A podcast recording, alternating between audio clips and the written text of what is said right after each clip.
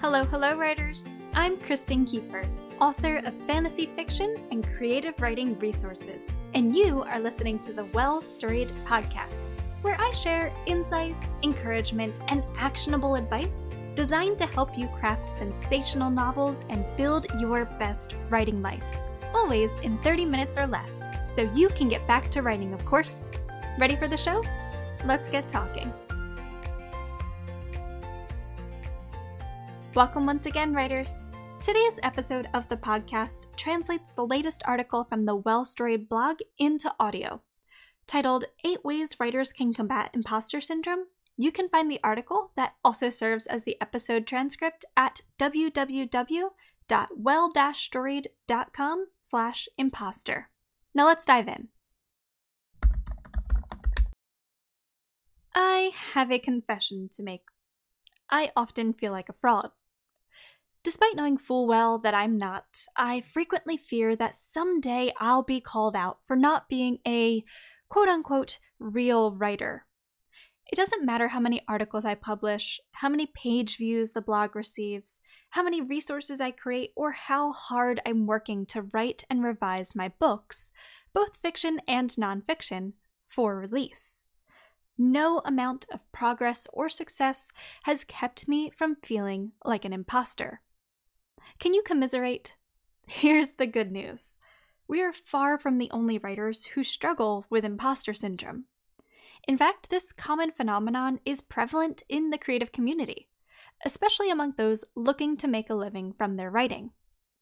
Despite its near everyday reality in my life, I refuse to allow imposter syndrome to keep me from achieving my personal definition of writing success. I've been working hard to overhaul my mindset and to adopt both offensive and defensive techniques to combat imposter syndrome. And today, writer, I'm eager to help you do the same. Wait, what exactly is imposter syndrome? Have you ever worked hard to achieve an important writing milestone, only to downplay your accomplishment? Have you ever sat frozen in fear while staring down a new project? Terrified that others will think your work just isn't up to scratch. Have you ever wondered if you have what it takes to be a writer? Unsure if you can even claim the title? This, my friend, is imposter syndrome.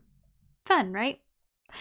Imposter syndrome is a common phenomenon that can hold even the most determined writer back from building their best writing life. And any writer can experience it even authors who are well established in their careers. So if you are experiencing imposter syndrome, know that you aren't alone. The bad news is that imposter syndrome isn't a benign phenomenon. When you worry about being exposed as a fraud, you place undue pressure on yourself to succeed at a very high level, leading to writer's block, perfectionism, fear of the blank page, and other debilitating forms of resistance. In other words, imposter syndrome can prove a major roadblock in the pursuit of your creative endeavors. So, what can you do to combat imposter syndrome and start winning your inner creative battles? Let's talk about eight ways to work through imposter syndrome. The thought patterns that lead to imposter syndrome are deeply ingrained and require hard work to reverse. But the good news is that the work can be done. If you struggle with imposter syndrome as I do, working to hone a healthy creative mindset is key to kicking these pesky thought patterns to the curb.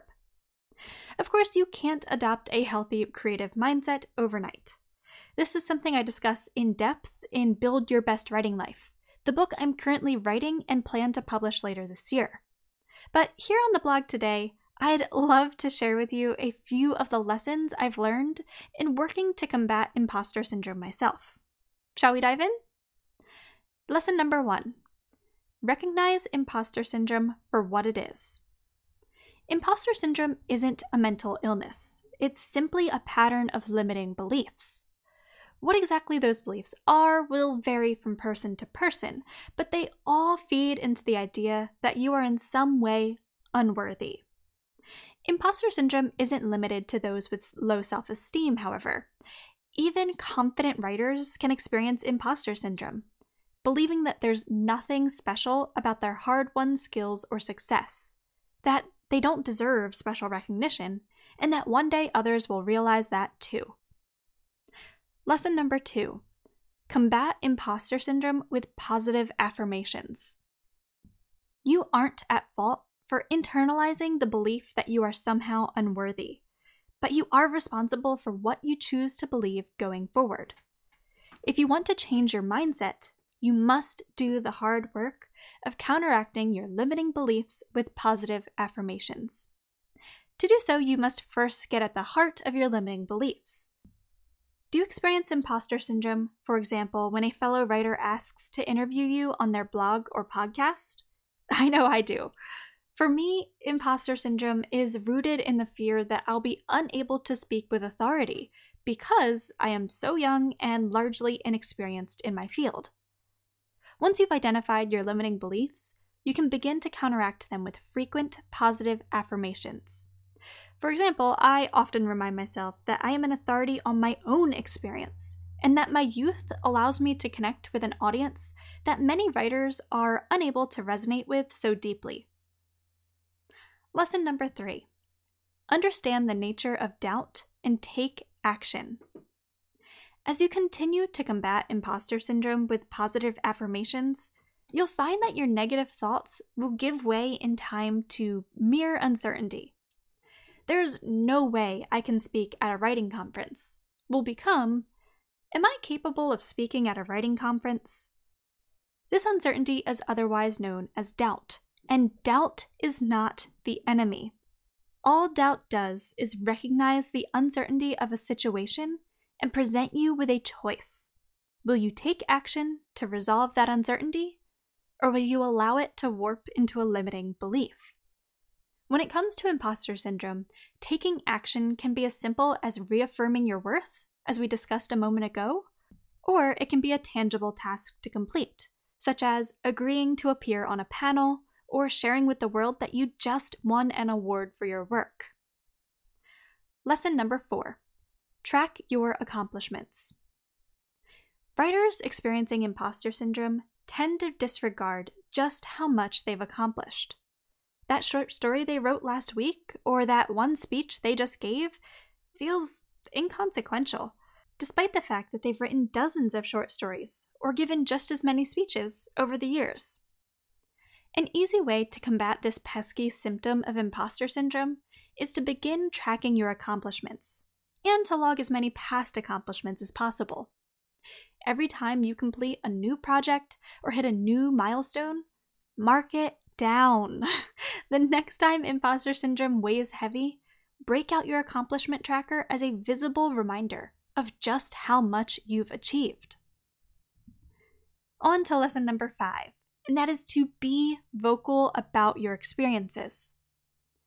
Imposter syndrome is a common phenomenon, yet it's all too easy for sufferers to believe that others couldn't possibly be experiencing it too, not when they're so skilled or they've accomplished so much, right? I can't tell you how many fellow writers I've met who also suffer from imposter syndrome. Far too many, to be sure. But I can tell you that I only came to know that they also experience this phenomenon when one or both of us began talking about it. If you're experiencing imposter syndrome, get involved in the writing community. Start talking about your struggles and connect with fellow writers who've experienced the same. It is the perfect way to remind yourself that you are not alone. And more importantly, that the only person you're faking is yourself. Lesson number six remind yourself that you cannot do it all. Many writers experience imposter syndrome because they perceive, often incorrectly, that others are working harder than they are. How could they possibly celebrate what they've achieved when so many others are blowing them out of the water? This line of thinking often leads to feelings of guilt and shame and encourages writers to burn through their creative energies in vain attempts to match or surpass other writers' successes. Yet we all know how damaging a workaholic attitude can be. To combat burnout and block when dealing with imposter syndrome, remind yourself of a few key truths. One, that neither writing nor publishing is a competition. Two, that every writer has a unique process.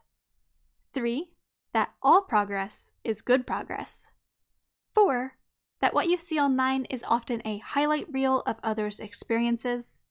And five, that you cannot produce your best work if you're working yourself into the ground. Lesson number seven Know that it's okay to hold yourself to a high standard.